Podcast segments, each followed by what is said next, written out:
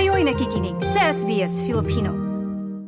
Alam natin na ang Melbourne Cup ay isa sa mga pinaka-iconic na sports events sa Australia. Habang marami po ang nagdidiwang sa makulay na unang araw ng Martes ng Nobyembre dahil ito ay public holiday, marami din ang nasusuklam sa nasabing kaganapan lalo na ang mga taga-taguyan ng animal welfare. Ang detalye sa ulat ni Rebecca Kashmir Zak na isinalin sa wikang Filipino. Isang makabuluhang araw ang unang Martes ng Nobyembre para sa maraming Australiano dahil pagsapit ng alas 3 ng hapon, nakatutok upang manood ng Melbourne Cup ang aabot sa milyong katao. Sa katunayan, upang markahan ang kaganapan ay ginawang public holiday ang nasabing araw. Ayon kay Steve Rossish, CEO ng Victoria Racing Club, ang grupong nagpapatakbo ng Flemington Race Course sa Melbourne kung saan ginaganap ito, isang makasaysayang kaganapan ito di lang sa buong Australia, pati na din sa buong mundo. It's an iconic race. It's the most famous two-mile handicap race in the world. Has prize money of $8.4 million. It attracts uh, jockeys and international entrants from all around the world, and it captures the heart of our nation. And the race stops the nation. It absolutely does. Uh, more than 50% of adult Australians will interact with the race in some way. It's so important to the fabric of Melbourne, our sporting culture, our event culture, and it is the largest annual economic contributor of any sporting event in Australia. Ang Melbourne Cup ang pinakamayamang handicap race kung saan may bigat na dala ang bawat kabayo na natutukoy ayon sa official rating nito. Ang mga matagumpay na kabayo ay dala ang mas mabigat na timbang at layo nito na bigyan ng lahat ng kabayo ng pantay na oportunidad na manalo. Nakasanayan na ito at nakaakit din ng dumaraming kritisismo mula sa mga grupo ng animal welfare.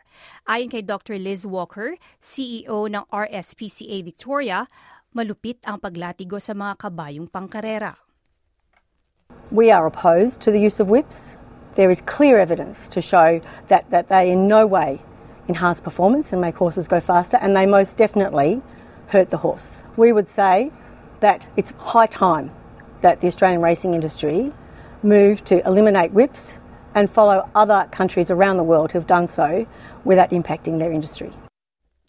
Dito sa Australia, legal ang paggamit ng latigo sa mga kabayo habang nagkakarera. Pinapahintulutan ang mga jockeys na gamitin ang latigo sa huling isang daang metro ng karera ayon sa kanilang sariling pasya.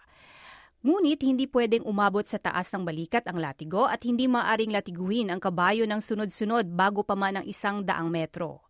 Ayon din kay Dr. Walker, ang transparency sa pag-uulat ukol sa kapakanan ng mga kabayong pangkarera ay makakapigil sa nakamamatay na pinsala na dulot ng pangangarera. So the most common injuries that you're going to see are musculoskeletal, but you can also get heart failure as well as exercise-induced pulmonary hemorrhages, which is where the horses bleed from the lungs. These injuries can all lead to fatal consequences and it really highlights the risk associated with racing, why more needs to be done to prevent them, and the requirement for adequate reporting so that we understand what's going on and where effort needs to be made to reduce them. Ayon sa Coalition for the Protection of Racehorses, aabot sa isang daan anim na mga kabayo ang namatay dahil sa karera sa pagitan ng Agosto 2022 at Hulyo 2023. Ayon din sa VRC at Racing Victoria, ang bawat kabayo na lumalaban sa Melbourne Cup ay sumasa ilalim sa CT scan at dalawang pre-race physical examination.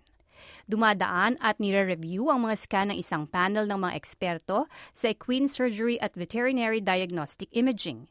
Ito na ang pangatlong taon na umaandar ang operasyon upang mapababa ang panganib ng pinsala para sa mga kabayong lumalaban. Hindi hadlang sa mga Australiano na makibahagi sa Melbourne Cup ang mga alala tungkol sa animal welfare. Sa katunayan, ayon kay Ginoong Rosich ng Victoria Racing Club, mga batang Australiano pa ang nagpapalago ng membership.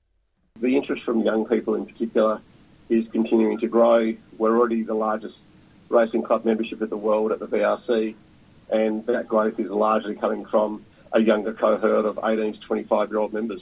The media interest, the public interest in the carnival that's all most upon us has almost never been higher.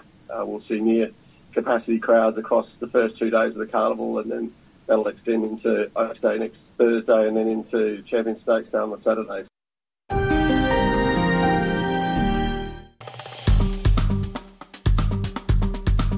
You like, you share, and comment. Sundan SBS Filipino sa Facebook.